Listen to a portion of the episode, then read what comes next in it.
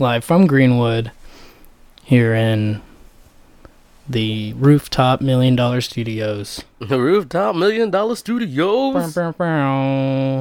Uh, live in effect. And how you living? Old school status. Just the how you living crew. That's right. We don't have a guest today. How you living jazz? We living well, living well. Can't complain. Can't complain. It's uh February. Golly, man, I'm starting to lose count. I'm gonna I'm gonna go with the 22nd, but it could be the 21st. I think it's the twenty first. Okay, so I'm just jumping ahead of myself. So it's February 21st, 2017. Trump reign continues. Uh, yeah, it was. Uh, it's only been four days since our last podcast due to our delayed podcast last week. Typical Tuesday fashion this week. That's right. That's right. This is free media though, folks. So you know we get our own schedules. That's how. That's the trade-off. That's very true. We don't charge you, and then we record when we can. Uh, but we're here live in effect on a Tuesday, Super Tuesday, and uh, you know, there's there's been four days. So in the four days, they pretty much digressed about the same issues we talked about last podcast. You know, they've gone over the uh, press conference, and they've gone over with Trump talking about the media, and you know, his portrayal of the situation with the Russian leak, if not, or Russian deal mm-hmm. with his uh uh what, what was that guy he was a uh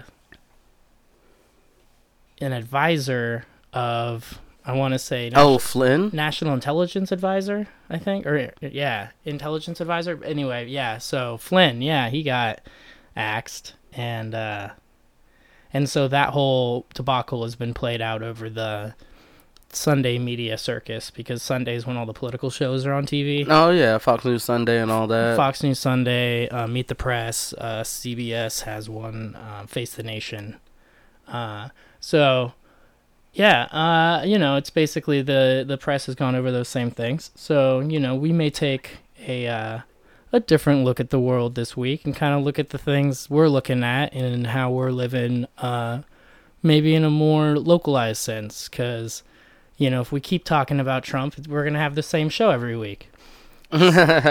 So. I mean, he like in the last four days. Uh, what happened? There was that one press secretary, or not press secretary, um, uh, press reporter April something that asked him about uh, was he gonna talk about slavery when it come to terms of like who helped build America and all that. And Sean Spicer was like, "Why would you ask about that?" And I'm just like, oh, oh, typical spicy, typical people of that. Like, you try to mention, hey, hey, hey, black people did stuff too, and they're like, yo, wait, slow your roll. It's not like we trying to admit y'all by not talking about y'all, Yeah. but we trying to admit y'all not trying to talk about y'all. Um, but yeah, it's been you know that's yeah, it's uh Spicer man. what do you what do you think his lifespan as press secretary is? Mm, he'll be there for the entire, like he he won't, he has no reason to go away. I mean, they go through a lot. I mean, most presidents lose their first press secretary within a couple years, typically. Oh, okay, and then I'll give him like whatever the normal. Yeah. It's mostly just because they're the face of the president that they're in front of the Mhm. media, so there's a lot of sound bites. There's a lot of material for them to. It just they have to walk away because there's a burden. Because it looks like they're making an opinion, but really what they're trying to do is translate an agenda while not being able to say specifics to a media that needs specifics in order to make stories. And so the dance has always been kind of an awkward one, no matter who's been in that position. That's true, but Sean Spicer seems like he never does his homework. Yeah, I mean, well, uh, yeah, he definitely does his homework as far as like he he's staying the same character. Yeah, but he doesn't. He never thoroughly explains something. He he half-assedly explains something the way like. But I understand. Well, I should say more so. I see Sean Spicer as just like your everyday like blue collar dude who doesn't think about things as hard as we would like him to. So that's what we're gonna get from him. Right. Yeah, he's uh yeah. I mean, we're going to continue to see him while he's got that job, so it'll be interesting. Um and then going forward there was a a North Korean nuclear test. A, Oh, a ballistic missile was fired. Um, What? It was a nuclear ballistic missile. no, it's a ballistic missile that, if you know, was affixed with a nuclear weapon, would be a nuclear missile. And there's some, most experts believe that with the material and the ability to hide and confiscate uranium and, and, and enrich it, that there's a good chance that North Korea has a few uh, nuclear bombs. They're they're not, you know, as destructive as some of ours, but you know they'll do the job, and it's the missile technology they lack.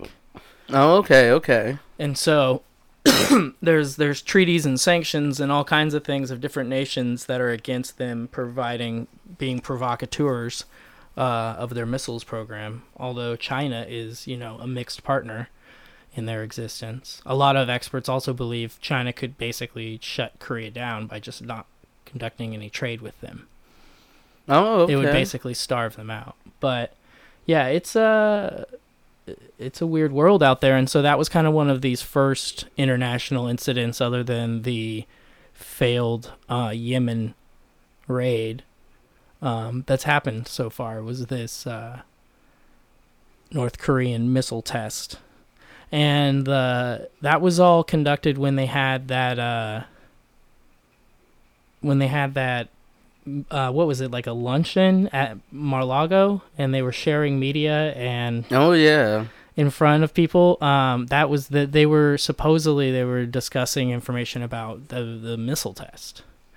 That's what the Japanese uh, prime minister and him were learning about at that moment, allegedly. Oh, okay. Anyway, but uh, you know, I guess we we do have one segment and one segment only on that show. And those cuckoo callbacks. Yeah, and I mean, I guess that's becoming more of a lie because we have a couple different segments, but but it's the one we do consistently. it's the one we started with. So, uh, what callbacks? I mean, we had a great guest last week. We had Alexi. yeah. You know, that was that was a fun time. Um, sorry if some of the microphone volumes were low. You know, um, it was uh, you know, it was our uh, you know, they're they're a quiet person, and we're also trying to, you know, No, no. accommodate people and not yell at them if they're, you know, staying away from the mic and whatnot. Yeah, you know, If, you, was. if you listen, you can hear what they say, so it's it's all good. Um, but uh, yeah, other, I mean, other than that, the callback, it, you know, it was a, a another discussion about Trump's America, and uh, we talked about love in there a little bit too. yeah, the funny comparisons of Valentine's Day and single life, and our uh, yeah, my my little micro skits. That was promoting and disapproving of being single. right. I mean, if I was an ad agency, I guess that's how I'd have to do it, right? You got to sell to both sides. Oh no, of course. Yeah, you got to make the money on both ends. Well, uh, yeah, and I think you know. Otherwise, I don't really have any cleanup work on any of our earlier episodes at this point. Uh, so moving forward, episode Diez numero ten, man, Yeah. Ten. We're- Milestone. we're here. Uh, yeah, it's a milestone, right? Yeah. If I had Mhm. if I had a clapping effect, which I could have loaded earlier, I would I would have a, a fake applause. But uh, yeah, the elevator was broken, so we had to walk up to the rooftop today. by the stairs. So we didn't want to make any of our VIP friends do that. So they're downstairs in the bar, chilling, and we're gonna we're gonna just be up here recording.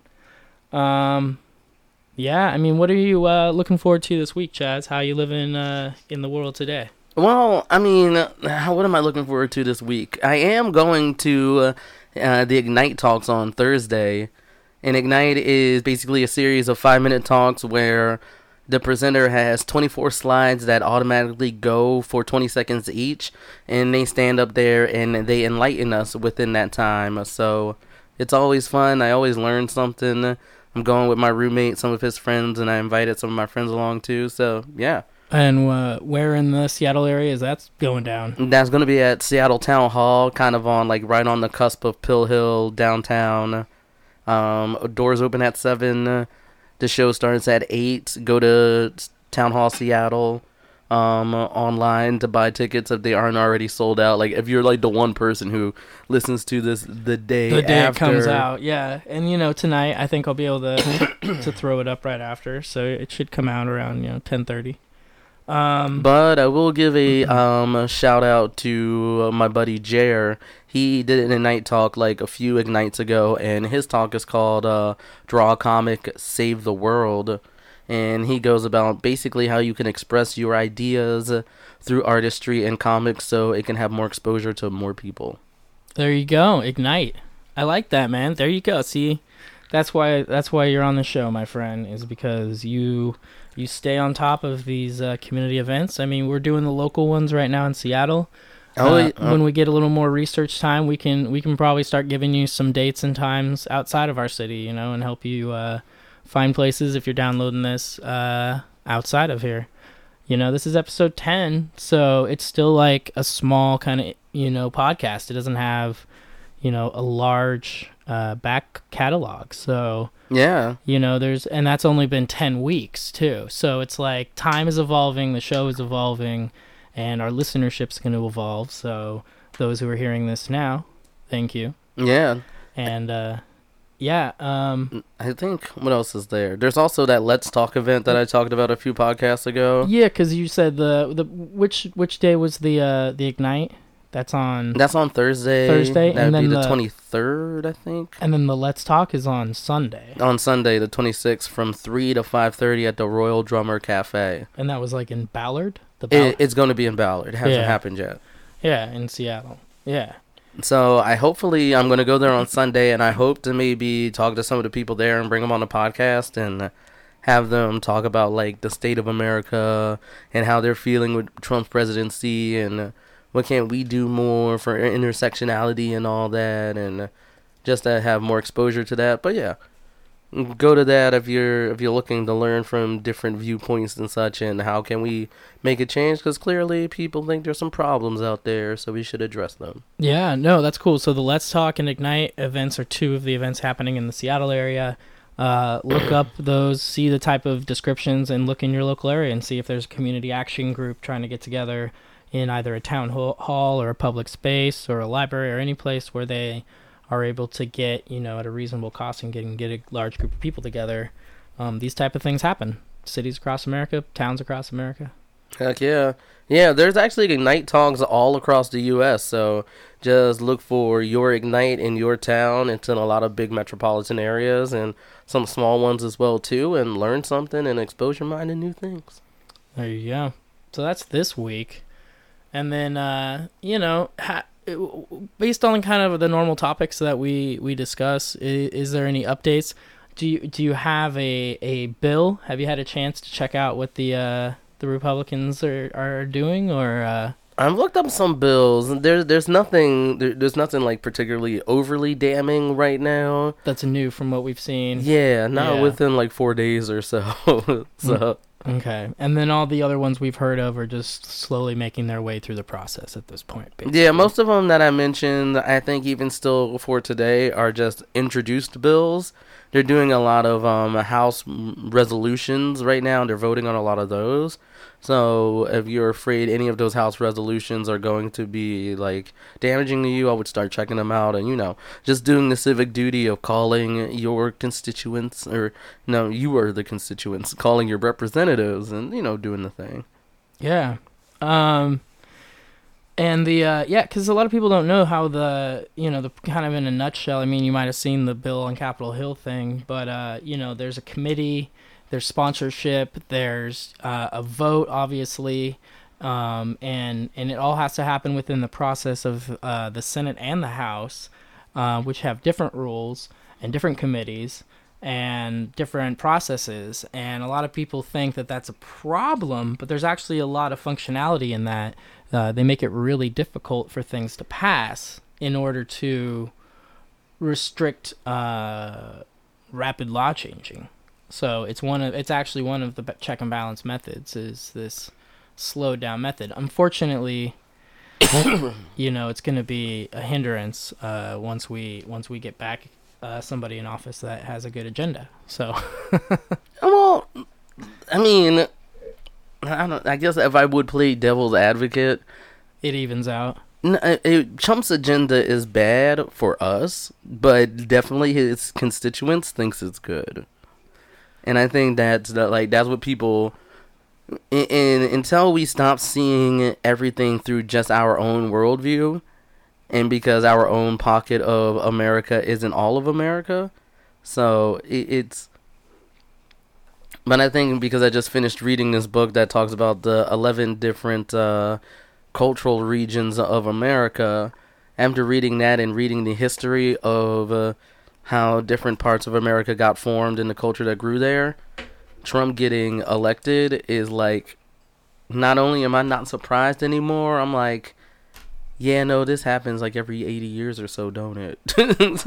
so, Right. And I mean, pretty much everything is cyclical, man. In, in the end, you know, things do happen in cycles. Um, it's like, but the the the damage that's done during the downward trend is always for sure. what's in question. And uh, you know, he's like I've said in other podcasts. I mean, just it's not really playing devil's advocate, but it's just, you know, he is gonna do th- some things that are good. You know, but that's just because some presidents stumble across. I mean, not any president is there is going to blatantly uh, rip power apart in front of us. You know, they're going to slowly deteriorate the institutions that conduct the power until they, you know, bring it down. I guess. I guess if you believe in in the truth of small government in like a libertarian view, that's that's kind of the goal. Yeah, I'm pretty much getting to the point where I'm like, I'm not a total small government person. I'm like a medium government person. Medium government, dude. I'm a medium government person. I always called myself a moderate. I want to now be in the medium government party. medium government party. Yeah, just like medium. You know what I mean? Like the way I like my burger. You know? Medium. Right? I just, I would just think it would be cool if uh, the government could handle status quo stuff, right? I want, yeah, I want, I want it like my hot wings. You know, medium. Yeah. right? Like, like just a little bit of kick, Yeah. but but yeah. but not enough to make you go, oh my I'm not! I don't want to sneeze in front of the girl. You know? I just want to be like, yeah, that's tasty. Uh, yeah, medium. The medium party dot org backslash. Yeah, go let, let me actually bring up some stuff from this book that I've read because it's a it's an interesting book. Okay, while you do that, I will. Uh, so uh, I started with a trap infused, apparently according to the YouTube description, remix of uh, the Mario theme, and kind of playing off of the uh, talk I had at the last podcast. So it's a callback, and uh, the fact that uh, we had Lil Yachty last time. So I played the, you know, an, an homage of video games with the release of the Nintendo Mini finally delivered in people's hands, and people have been like posting and Instagramming that, and some leaked stuff from the Nintendo uh, Switch. oh snap! Yeah, somebody got like an illegal one, I guess, uh, which has already been returned to Nintendo. Oh, Yeah. weird. Yeah, you know, it's one of those they because they post the blog to get famous, and then Nintendo sees it, and they they know the number of prototypes they have out right now. Mm. and it was in I guess it was in a distributor warehouse because it's getting released really soon. So it was one of a, a distributor. To like individual distributor employees took it. But uh anyway, so that's the Nintendo Watch segment. Nintendo Watch. Uh but yeah, because I played the theme, that was the uh So what was your favorite uh Nintendo title? Oh gosh. Um. uh, And I mean, let's start with the core system and then we we can go we can go up from there if we want. Like like, does it have to be made by Nintendo or just on a Nintendo system? The system, yeah. So let's start with the NES, the original 8 bit. Yeah. What did you. Um, let me see. For eight bit, ooh, that's a that's a good one. Let me see. So, I mean, you can always start throwing out titles. So you have all the classic arcades that got, got modded to it. So you have the Donkey Kongs and I the Pac Mans and the. You know. I mean, I mean, Pac-Man. I don't think Pac-Man was ever released on the original Nintendo or the Nintendo Entertainment System. Oh, it was. Yeah. I played it for hours. It, Or- they had Pac Man and Miss Pac Man. Oh, weird. Yeah. and then later they had one called like Pac-Man Junior. That was a little different. But um yeah, Bomberman, the original Bomberman. Yeah, I mean, I Final Fantasy up through 3 is yeah, but two and three were never released in the U.S. um 3 got released as a Nintendo game, original Nintendo game. No. Yeah. Final Fantasy three. People had it. People had it. I It was- wasn't an official release then. It was a ROM hack put in cartridge form then. No, I mean it was Seal. It was Nintendo Seal. Was sold in like, uh, what was it at the time? Toys R Us was like where we What? games Okay, this we might have to fact check this because for for ages, my my hardcore gamer ass knows that it wasn't until Nintendo DS when they remade Final Fantasy three that it was released in the U.S. Final Fantasy, like the original, uh, well no, Final Fantasy two was like Final Fantasy four in Japan, and Final Fantasy three was Final Fantasy six in Japan, and those were both Super NES games. Okay, hold on. Because I mean, I know what you're saying. You're saying that it was a Famicom game. So There, Just- there are Final Fantasies one, two, and three for Famicom, but only one was released in the U.S. to my knowledge. I could be wrong though. Someone's out there like, "No, you're wrong, Chaz. You need to hand in your gamer card." I'm like, "No," and then they're gonna shut me with the gamer gate. Wait, yeah, yeah. I guess it's only listing it as a family computer. I wonder if my friend had a Famicom. he might have. He very much. He might have. Because I played it. Okay. Well, then there you go. Let's take that off my list. So what's on your list today? I mean, I see. I'm trying to think of things that aren't cliche because I really like the, the original Legend of Zelda. I really like. oh, there you go. No, that's solid for the NES. Because then we can move on to. oh Super- fuck! Oh, well, I- see, this is why I needed to think. Mega Man. Oh, Mega Man is like my everything. one through like four. yeah, three is my favorite, which always comes in contention with my friends who love two. Right. And I think two is cool, but basically in two, the metal blades just make it easy. Okay. Three, uh, you have Rocket with you, right? Yeah, you have Rush. Yeah, Rush. Okay. The the jet kind of android looking dog. Yeah, and then four, five, and six got the Mega Buster, which basically made it so you didn't really have to think about using the weapons if you just got skilled enough, which was an interesting dynamic for Mega Man. And then of course, oh, I guess the cliche of cliche would be Mario Brothers, which I mean, you have to almost just remove it from the category, you know. Like I like the It- original Mario Bros, but I'm not like in love with it. Oh my gosh, man. What I, about I don't want to have its babies. what about a Excitebike? That was interesting. Uh, or the second, the second uh, Zelda Link, that was really tricky.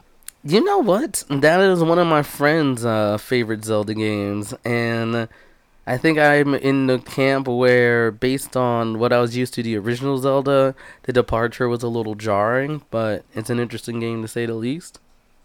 Right.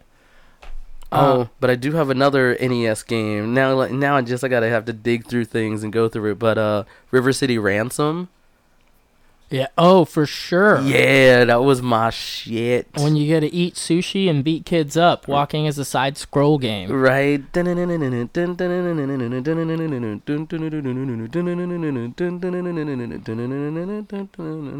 and it just kept going and going. Right. that was a solid one. Uh, okay, so I pulled up a list just to go through before we move on. Snap. Uh, Simon's Quest, oh yeah, the Castle- second one, Castlevania the 2. busted ass one. yeah. the weird Mario 2, oh yeah, the one that was I think like a, co- a conversion. yeah. It was Like- it was like I don't want to say it was Doki Doki Panic, but it might have been Doki Doki Panic. Yeah, it was something in Japan that they morphed the Mario characters and some parts of the storyline into. It's, And- it's very interesting that they did that, but now be those abilities that they um, got plastered onto as characters have now become tropes of theirs. right? Oh, 100%. Yeah, and that is that is weird. Right. It's it's kind of cool in a way. Yeah. It kind of it's like Daliism in a way. It's like Salvador Dali painted that Mm-hmm. the Nintendo world because you've got these weird like gyrating cactuses and Mhm. like and uh all and and they yeah they played and they play really well in the like Mario Kart and all those things. Yeah. Which gets later, so I guess we Mhm. should elevate back into now Super Nintendo. Oh snap! I mean, I liked. I think there was one called. um It was either Fatal Fury or Final Fight. Final Fight. And- Fatal Fury is a fighting game, Right. and Final Fi- and Final Fight is a beat 'em up. where you're walking side scroll, getting on the subway, eating the whole turkey and stuff like that. You want to know something cool? Those explanations that I just gave for those games, they're reversed in South Africa. Oh, really? Those two those two games in particular. No, no, no, no. Genre wise. So in South Africa, if you say we're gonna play a beat 'em up, you basically mean like Street Fighter. And if you're gonna play a fighting game, you basically mean a side-scrolling brawler. Okay. I learned that from someone who's from South Africa that I went to video game school with. So I was like, oh hey. Yeah, yeah. 1989 Final Fight scroller, and that was yeah one of those one of those ones where you're eating the whole uh, the whole turkey, beating beating up the um, beating up the barrel and the things to get the items, getting the yeah. Uh, so that was SNES. Uh, then you've got Oh, yeah, you can't just skip over SNES and Okay. say those two games. Come on. okay. SNES is like gets dubbed to one of the greatest video game systems of all time. You're gonna say one like Final Fight. People are gonna be like, "What about Chrono Trigger? What about Earthbound? What about the arcade ports of Street Fighter?" Like, Donkey Kong Country, right? Oh, Donkey Kong Country was legit. Super Mario World, Yes. uh, the the next version of Zelda, Past Link, the Legend of Zelda, Link to the Past. Legends of the Link to the Past is that fucking jam, y'all. That that is one of my favorite Legend of Zeldas. But I would have to say, if you guys haven't watched it already, if you don't know who Egoraptor is, one of my favorite games on Super NES is Mega Man X. And he basically goes in and does a, a dissertation of all of the design values that it presents and how it basically just mastered the art of what a Mega Man game is and it, it's it's pretty funny too. Or as he might say in it, fucking genius. Uh, NBA Jam Oh fuck yeah! Oh And- shit! and Mortal Kombat, of course. Yeah, See, yeah. Super Nintendo is where it's at. Yeah, Super and, Nintendo is why I love video games. and they do have yeah Mega Man X. So is that one? Oh, and then of course Street Fighter Two. Mm-hmm. Street Fighter Two. That's pretty solid. Okay. Uh, then you go to 64, right? So 64 was interesting because like all my 64 answers are gonna be cliche as fuck. But Oh yeah, 007 Yo. Hundred percent.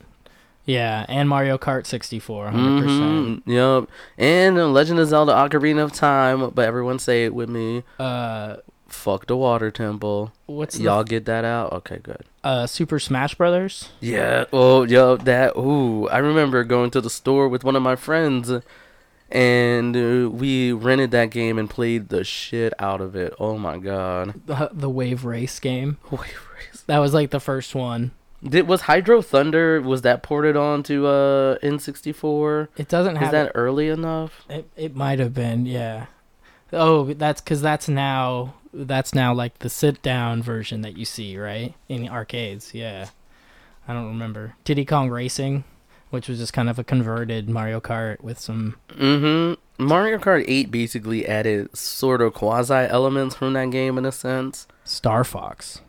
Star Fox 64. That's right.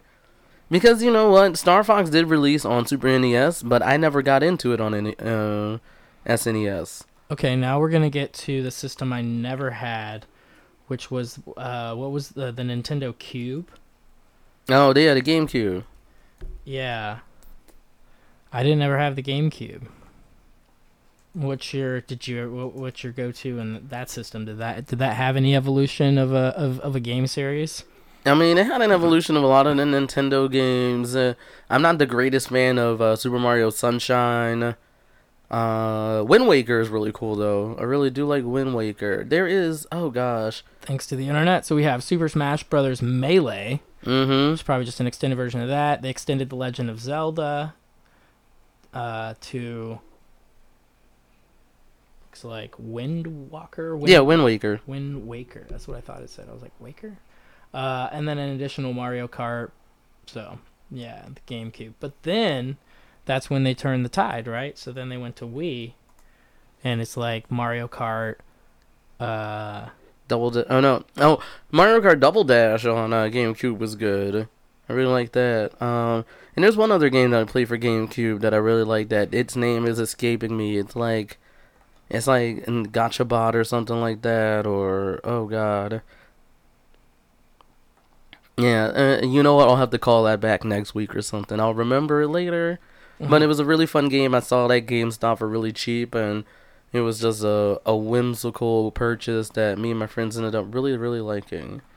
And yeah, I don't have uh, you know, I I never had the Wii U. I'm not I'm not a big DS guy. You're the DS man. like for so, I guess if we like, I'm mm, I'm remembering some things now from N64. I really liked playing the mini games of um oh god what's the damn thing damn thing called Pokemon Stadium and Pokemon Stadium Two. Um, and then going on to the GameCube, they had some Fire Emblem stuff on there that I really liked. They had a port of uh, Arca- um, Skies of Arcadia on there. Um, they had some. They had the Soul Calibur series on there that was cool. And you could play as Link in one of them. I think it was Soul Calibur two or three that did that. And then on the Wii, honestly, like all the Wii's party games were the things that I played most of. So Wii Sports, me and my friends, we would play that all the time. Um, what else did we play? We played WarioWare. That was super fun. Oh, WarioWare? Yeah, and I just I got a message or something. You can you can turn down my computer and get in Facebook messages during podcasts. Like, well, hi, I have friends on the Facebooks now. You know. Yeah, it was like a signal. I can I can follow it up with the Law and Order sound. There you go. So we'll do that. Um, but yeah, and then uh, uh, this is called the Nintendo Switch Click, so that seems appropriate. What was that? I don't know. There you go. It's- there you go. It said Nintendo. So, um, yeah, this one's called GameCube. Oh lordy. Oh yeah. That's what. What did that do? That's when it started. Yeah. That's funny. Where are you getting these from? Yo, I got I uh, you know, I've got a little soundboard now, and it had those as on it. That just seemed like uh, some real talk, like coincidence stuff. And then you know I had trap music, so I have this. Uh oh. I bet you it is. Uh, okay. Um, but yeah, how you living, man? Uh, what what serious topics you got on the agenda on your mind? Oh, I was gonna circle back to that book that I read. Um, let me see. I gotta go to my Chrome, Chrome, Chrome. And here we go. Wait, that was supposed to be a celebration. Here, here, here. We'll we'll, we'll and just now finish. the melancholy tales of no. yeah, exactly. Uh, I mean, I should have. I should have. I should have gone on the GameCube one because that's like your thing. Let's. Uh, there you go. Um. All right, there you go. Circling back. All right, so Right, do it. no worries. And so I just finished this book, um, uh, and it's called "American Nations: A History of the Eleven Rival Regional Cultures in North America," and it's written by a guy named Colin Woodward. Uh, Woodard, and he basically goes through the history of when uh, English settlers started first coming to the Americas and uh, how basically North America. Um, was founded by all these different people coming over and uh, the cultures that they established here and how those cultures grew into what they are now. Got you. So like the big ones, like so there's Yankeedom and so basically the way he explains it in some of the interviews I've seen him in is that a lot of the times when you think of America, you think of it as like the Atlantic Northwest. Sorry, I mean the Atlantic the Atlantic Northeast, the South, the Midwest, Pacific Northwest, West Coast. Yeah, I would like. I wouldn't even say people like Pacific Northwest is kind of new now. Yeah, I when I was a kid, I referred to all that as the West Coast, and uh, That's a long cricket sound.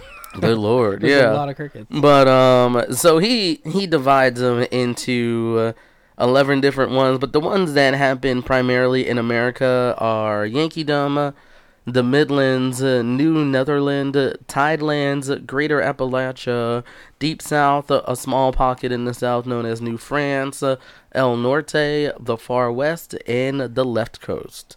Left Coast. So the left coast is where we're at right now. The left coast. So let me see. Let me find the west coast and read what it says about it. I can read some of the other ones too. Um, but the left coast, it says, colonized by New Englanders and Appalachian Midwesterners. The left coast is a hybrid of Yankee utopianism and Appalachian self expression and exploration. Woodard says, adding that it is the staunchest ally to Yankeedom. Coastal California, Oregon, and Washington are in the left coast. That's right. I'm even wearing a shirt that says Pacific Northwest, which is part of the West Coast. That shouldn't. It should. Yes, that's true. But I should tell people that when we say the Pacific Northwest, we do mean only the coasts of those of those nations, Yeah. because. Uh, so even, mm, after seeing what is it, Adam ruins everything about the electoral college, and how a lot of people are like states are purple, and one Most states are, yes. Yeah. Especially the left coast. Because um, Oregon's got its eastern, uh, California's got its northern, and Washington's got its eastern. right, And, and, then, uh, and then Idaho's got Boise. So Idaho is red, and then Boise is blue.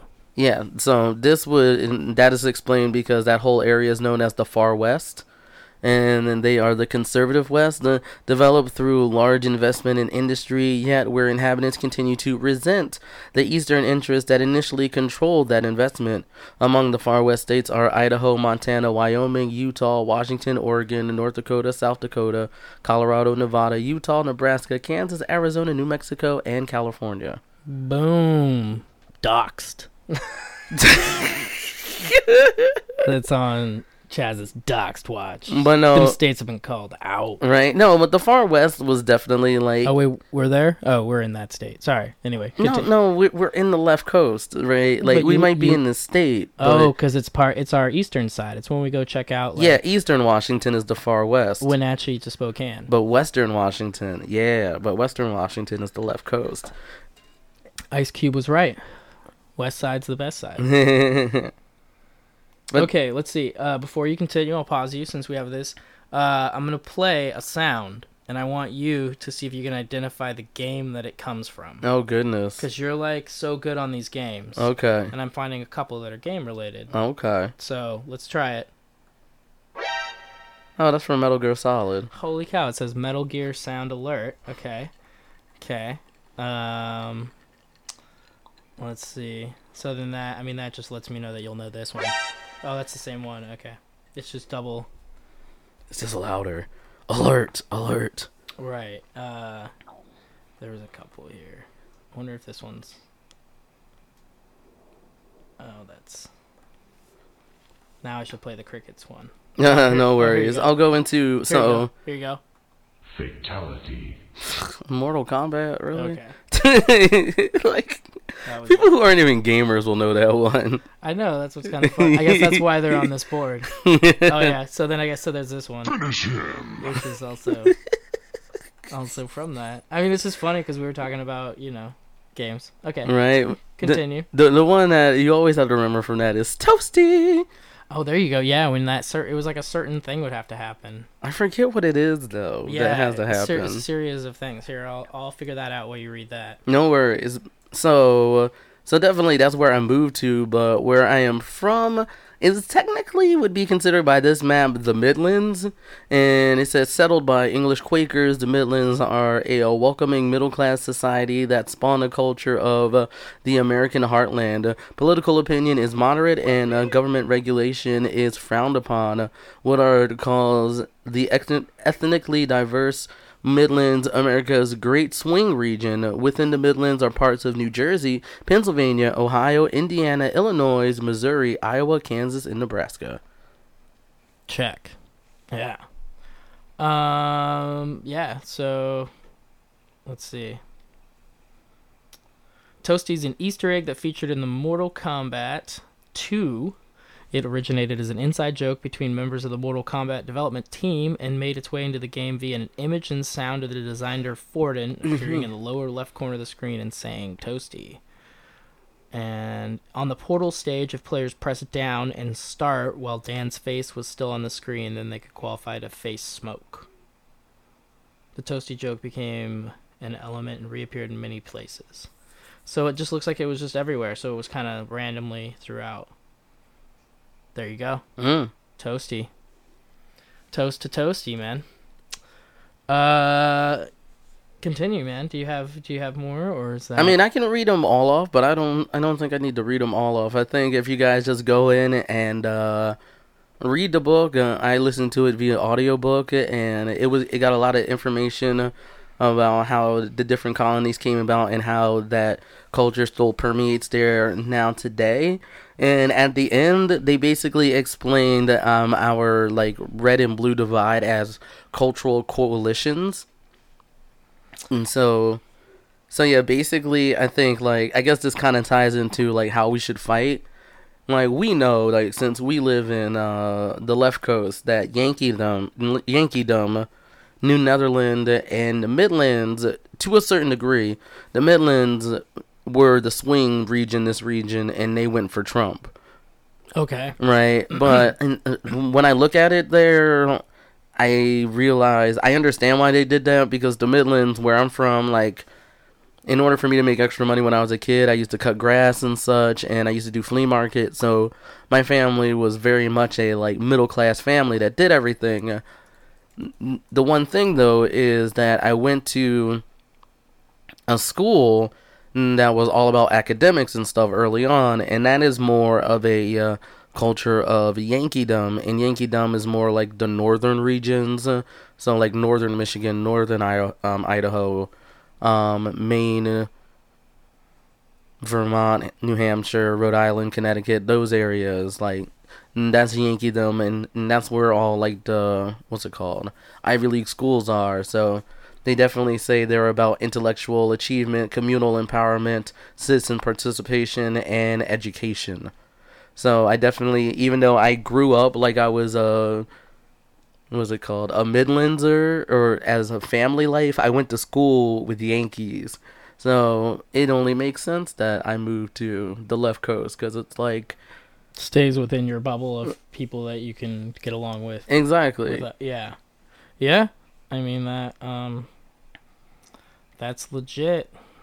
That is legit. But I think if anybody is really like still questioning like how the fuck does that Cheeto get elected, I would say read the book and definitely pay attention to the cultural divides created by Greater Appalachia, um, where definitely Kentucky, Tennessee, West Virginia, Arkansas, and all them are at. Um, definitely look at the Deep South because the Deep South is the Deep South. It's it's where racism is still prevalent, people. Wrong. Wrong. That's what y'all would like to think. You would just like to think because you're not explicit about it that y'all ain't racist. They're getting they're getting rowdy down there. Oh my god, wrong, wrong, wrong.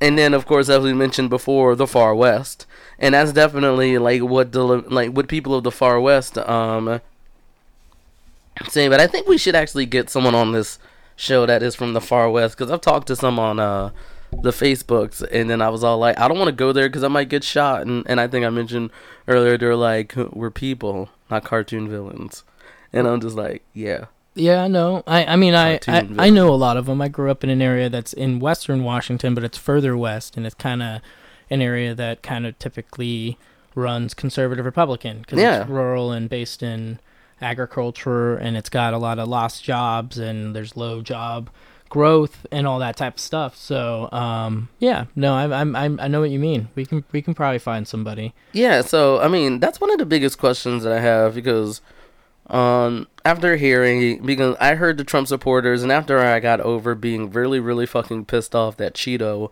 was our president, I was like, okay, let me not treat people as a monolith. Let me actually like look into who they are as people and why they would vote this way.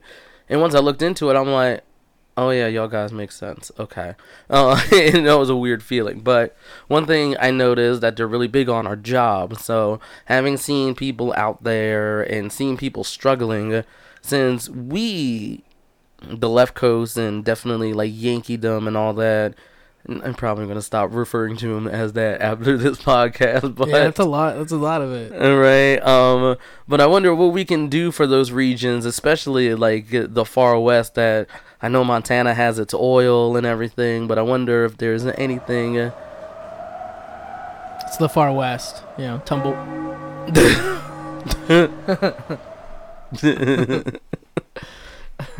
but yeah, I wonder like what job, like what we can do, like what industries uh, can they utilize, uh, what informational technologies can we go out there and give them uh, in order to start having them have like a robust economy again so they can feel like their ability to have the American dream, which is different than my American dream, but mm, whatever. How they can have what they feel their American dream should be because they've had it in the past, I guess. That sounds about right, man. That does. I mean, uh, any other topics outside of that that you've got looking forward to help uh, pass along to the listeners on how they live? it? What any takes on what's going on currently in the news? Um, I mean, you guys uh, should uh, let me see.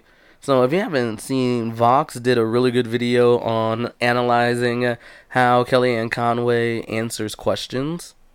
Okay, to kind of show how she skirts the the truth to Yeah, to make whatever statement she wants. if you want to um, uh, figure out some things about video games or something, I can find it and I can play a clip from it, um, a cut to tell you just just how they put it together. It's it's you'll you'll kind of go like duh while you're seeing it, or if you're on the conservative side of things, you were probably wondering why we're coming down on her, and I'll explain why I come down on her after I play the clip. Yeah. Oh, uh, I well I have it um, loaded. I'm just waiting for it to. Okay, damn, he on it, y'all. He on it. He Um, on it like the first town in Earthbound. So we just got to do this. And we will see if it's got an ad. It does not look like it song does. that's on the RapCaviar playlist. Nope, that does an ad. But uh the uh Kellyanne Conway issue is just that I mean she's already kind of been hidden for this entire week, you know. It seems like she's been kind of or this entire kind of month really ever since um I mean, she goes on news stuff though. Like that. That's her shtick. ha- has she been this like recently cuz they've kind of put her away. She was kind of uh, in flames a little bit over the whole Yeah, I don't think she's been on in like two weeks or so, or maybe like a week. Yeah. But anytime something happens, she she's there to be his political commentator. So she's always gonna go in on there and try to save face as best she can. Yeah.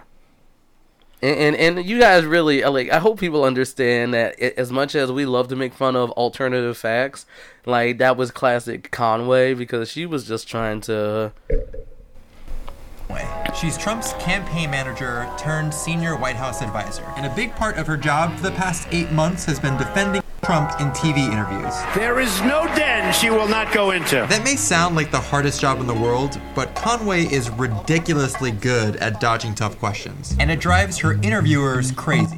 Crazy. You're trying to distract from my question. You're answering the question I'm not asking. The question is, the question is, So, how does she do it? What makes Kellyanne Conway such a nightmare to interview?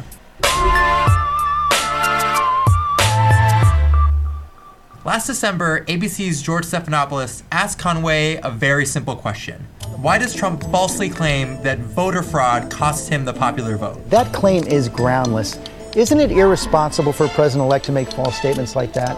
Watch how Conway answers. I think it's groundless for to talk about fake news. The fake news is that somehow the popular vote is more important than the electoral college vote now. You catch that? Instead of answering, Conway goes in a totally different direction. Stephanopoulos tries again. No one is questioning the victory. I said, is it appropriate? Is it responsible? Well, yeah, that's basically the gist of like how they go through and uh, say, like that was like one of her techniques where she'll latch onto a word, say the word like she heard you, and then flip the script to something else. And I've actually met people who do that in conversation, and it's weird. Yeah, it is. It seems pretty fake. That's interesting. Uh, yeah, I don't know. Kellyanne Conway, I mean, she's also going to be, you know, how long is she going to be in the role that she's in, you know? And for as long as Trump is president, You think so? You think she gets like part of the credit or what why do you why are you so solid in that opinion? because she's part of the obfuscation machine. Okay. She's, Well- well, she's part of how he got elected. Is what you're saying. So it is kind of payback that she's still going to stay on the team. Well, no, no. The, the the obfuscation machine is that she deliberately hides things in plain sight, so we won't think about what's deeply going on there. Like that's why she deflects so hard because if she answered honestly, she knows she would get in trouble. So she has to try to take the question, deflect it, and say like, "What you're saying is a problem isn't really a problem. Stop making it a problem. Come on, guys, what the fuck?" Right. Yeah. No, I know. So I mean, which is like on board with his message, but I think it's kind of a similar position that it can get messy for her if her positions seem like they're coming uh, directly from her. Oh yeah, no, Kellyanne Conway never.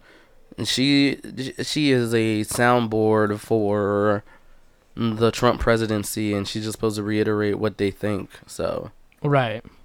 Okay. Well, um, yeah, and and well, she's a voice box for for yeah for the distraction. Um, and I mean, she's a, a news filler when she was out in the front. I mean, she's probably doing some news. I mean, I could I could look that up, but I mean, it's a podcast, so it's it's perennial, so it doesn't really matter. It'll it'll be different when certain people hear this. But um, yeah, it's uh it's a changing world, and it's an interesting uh, administration. I mean, it's got. Uh, I mean, this week, I mean, by this time, you know, Thursday, we'll have, you know, four new things that have happened that we'll have to discuss. yeah, that's true. So everything's happening so quickly. I mean, I don't even know where we're at. We're at like day 35 or something of his presidency, right? Or like thir- 31 Mm, well, yeah, it would have to be thirty-one because or 32. It depends on, yeah, the length of January. But yeah, that's all I'm saying is I like mean it's been so we it was the twentieth to the twentieth. So and 70, 70 more for Yeah. his. So yeah, 70 more for his 100 days. mm-hmm. It's going to be a long 100 days, man. For- Yeah, yeah, it is. I was also thinking because uh, I remember at the beginning he's all about American trade deals, and he repealed the T the TPP, and I know there was a lot of people out there saying that the TTP was a horrible idea, especially when it came to American manufacturing, and. My thoughts on that is I really think that like I get that there's a lot of guys who want to go back to like that American manufacturing thing, mm, but I really question it as like a full and hard value that we should go back to. Right. Because there are just so many places around the world that do it better and more efficiently. And if you're all about that capitalist life, that's what you're going to try to do anyway. So I think getting more people on board with the fact that we export IP and ways of thinking more so than actual physical products now. While like I know a lot of people are used to that, I'm, I think it's just one of those things that are changing how the world works. Yeah. But I think our the real thing that made the repeal of the TTP a little bit wary for me is uh, I think the TTP was more of a uh, political gambit than it was a trading gambit Okay. because uh, I started reading about some things like there's a lot of oil in the South China Sea, and China is trying to say that they have uh, ancient rights to it since they were the first ones to start exploring it back in like 1027 or something.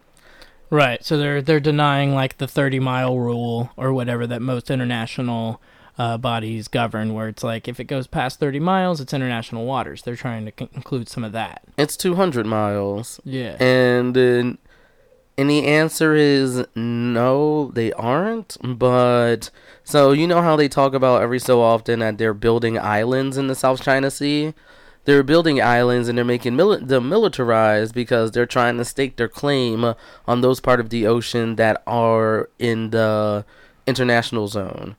Okay. Right. So the TTP would have I not only would have allowed for like trade with all those uh other countries that are, are within that area too, but also would have gave us a stronger foothold in having access to that oil in that area, and also making it harder for China to create a mo- monopoly there. And well, so I hope that Trump, I hope someone tells him that.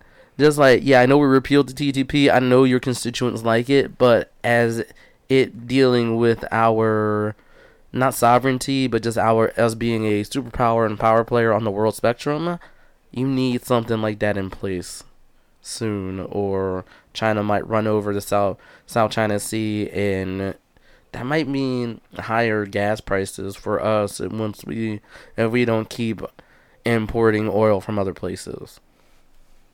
Yeah. Yeah, well, I mean, yeah, the oil game is what really kind of makes everything such high stakes everywhere.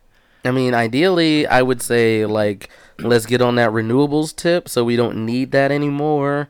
But I'm trying to tell a company you won't get that to happen until y'all make an electric fucking truck. Make an electric fucking truck, people. I don't care what car company hears this. Uh, Toyota, turn your um, Toyota Tundra into an electric truck. I don't know like whoever turn your F150 into an electric truck. I hope you guys are researching it out there because you're not going to get the the people in the at, far at west least hybrid at this point. At Yeah. le- at least a combo hybrid, you know, because they definitely have that at this point. You know, like they're the buses are running hybrid, so they definitely Mhm. must have work trucks, city trucks, probably some of the garbage trucks. I Yeah, think I don't they- I know. know they run on a propane electric thing. I think I think it's propane generator. Okay, I mean, Yeah. I, I, I don't I don't want to say like it, it's easy to think that it, they just gotta have it, but I I I think we need a product that appeals to that market sector that will want to because and and the thing like hybrid gas and electric is good for right now, but hybrid gas and electric still uses gas as their primary source. Yeah, it's not a perfect solution. So definitely we and I can definitely see there being a cultural stigma against electric trucks. Like they're gonna be like because even just looking at the word diesel back home in Philadelphia, we use the word diesel to mean strong, and I can see people having that like conception in their head that diesel equals strong, so electric equals weak. So trying to beat back that stigma is going to be hard for electric trucks, but if you want us to move towards a renewable, less gas, less um coal, less uh, gas oil sort of economy and culture, you're gonna have to make an electric fucking truck. Yeah, I guess you're right. It's gonna have because it'll it'll have to be able to carry the load, and it'll actually have to fit the the dimensions of a city that's thinking more in the lines of more people. So trucks may not be as wide as they are now. The the birth of roads may not be as wide as they are currently. You know, because Our trucks do the trucks that we have now do just fine. They I don't think they need to change that. Well, just in general, for the fact of building new infrastructure, eventually they're going to want to kind of shrink the the the footprint of infrastructure so that they can lay roads in places uh, that are more difficult right now by the the fact that they have to leave sidewalk room and all these other things. So, in in a smart city planning, you would have uh, uh, le- less less wide roads with cars that would fit that kind of size. And, and then you'd have people elsewhere. You wouldn't have people married with the the street traffic. You'd have them elsewhere that way. You wouldn't have so many pedestrian car related Oh yeah, I could see that in new cities. and yeah. new cities like infrastructure wise like trucks specifically would have very specific arteries that they would use um, as, But as the- far as large traffic trucks and things in this instance, that that basically like when you explain it like that, that's a big fuck you to like the country because like when I mean an electric truck right now, I mean someone in the country can buy an electric truck and say this is just as good as my F one fifty.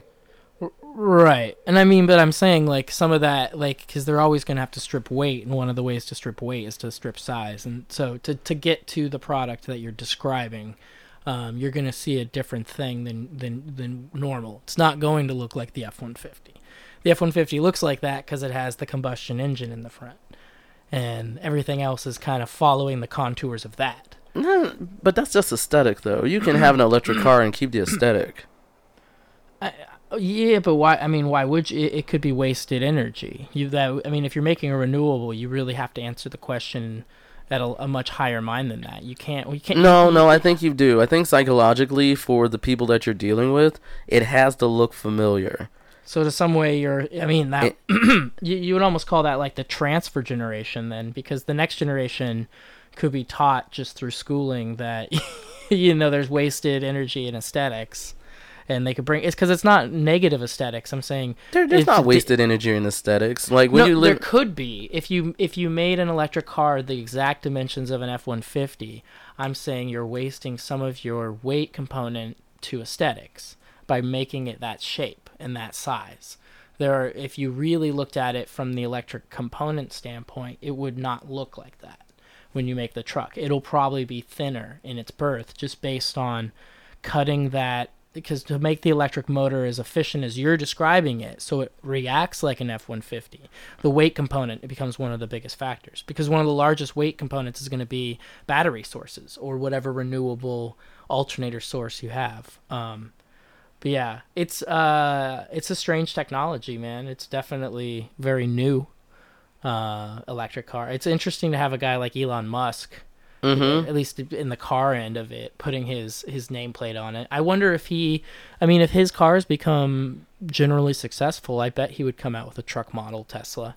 They they are generally successful here and abroad in like Denmark and Norway and places like that. They're they're they're sustainable, I guess. At this point, is one of his ventures. They're not really. It's not like making GM Ford money as far as profits. Well, of course not. It's not a you. It's, it's not. It's still in. Uh, It's yeah. it's, still in stage one of like this- the four hear this- stages of innovation. This next this next uh, model he's putting out is supposed to be more affordable, so it should open the class of person that actually drives a Tesla, which in the end that's going to make or break the company. Yeah, it's it's like right now Teslas in America are for the upper the middle upper class more than anything.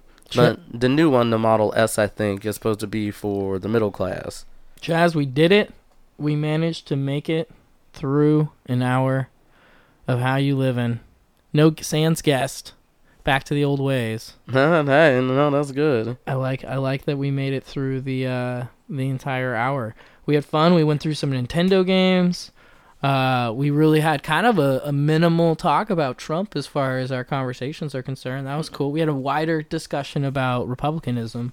Mm-hmm. Yeah. So Because I think we do need to have more talks about republicanism because I think it's when I observe what I'm seeing on Facebook and just through life now, like I think we don't realize how much we communicate via the culture and values of our bubble, and uh, and we expect it because it's been our bubble for so long that everyone thinks like us when they don't. So yeah. that can be a tough pill to swallow. It, yeah, it can be.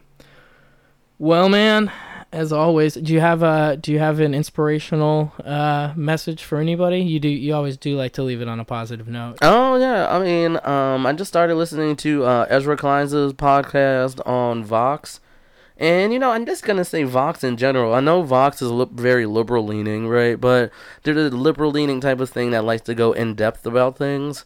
So they definitely talked about why people in places like Kentucky and stuff voted for Trump, even though they have some of the highest enrollments in Obamacare. So definitely seeing like I, I definitely want to say The, the uninformed voter quotient, as that's concerned, because it's the, the the voter who's not voting for their own, uh, like, uh, what is it? Everything is a form of incentive. They're not voting for their own incentives at that point because they're utilizing Obamacare, but they're voting against it, essentially with Trump. you know what common thread I keep hearing from them, and it was reiterated with them.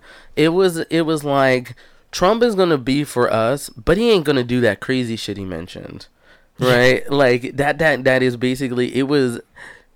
I Yeah, that was the it, sentiment. but naivete won the presidency more than anything. And oh by somehow he'll do less worse than than she would so there is that other qualification Yeah, because people like see see that criticism right there. I I share that criticism, but when you view it from a person who sees the world as Hillary being a warmonger, elite, uh, leftist person that just works towards taking money away from us. that's an easy position to have E- exactly. Yeah. Right. So so I know I don't ask now why are people so dumb enough to vote for Trump. I'm like no. oh i didn't say that Oh no.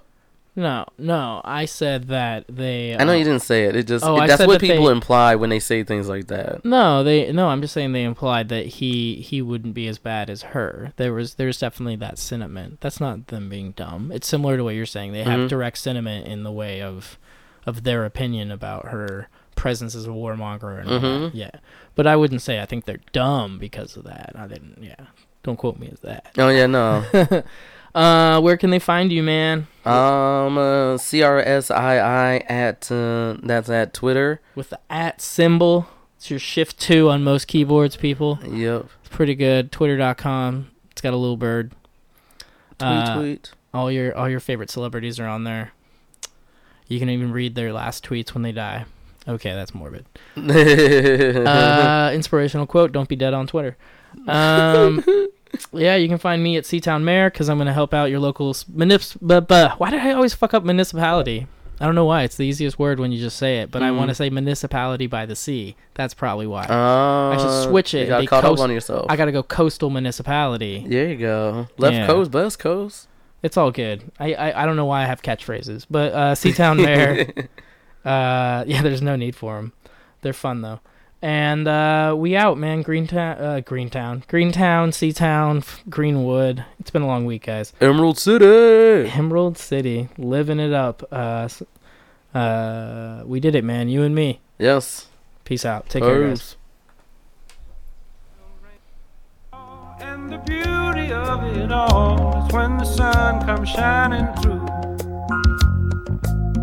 to make those rainbows in my mind when I think of you sometime and I want to spend some time with you. Just the two of us. We can make it if we try.